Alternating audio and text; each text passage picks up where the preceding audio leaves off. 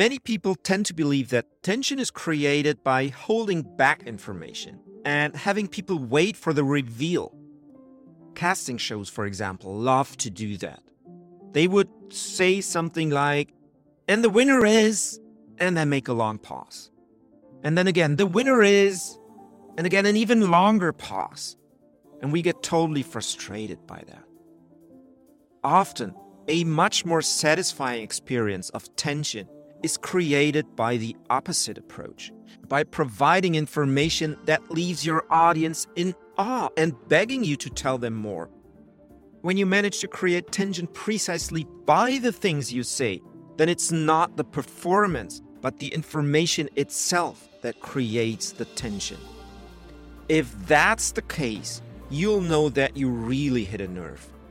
Also, it's the beginning of a conversation rather than the end. Instead of being satisfied by the piece of information they receive, audiences become curious by it. Instead of feeling relieved by the information, tension is built up by the information. What is a piece of information that you could give your audience that makes them want to know more?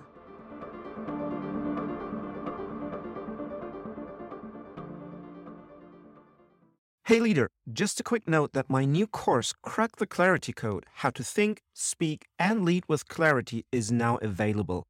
Listeners to this podcast can get 10% off when they use the code VIP at checkout.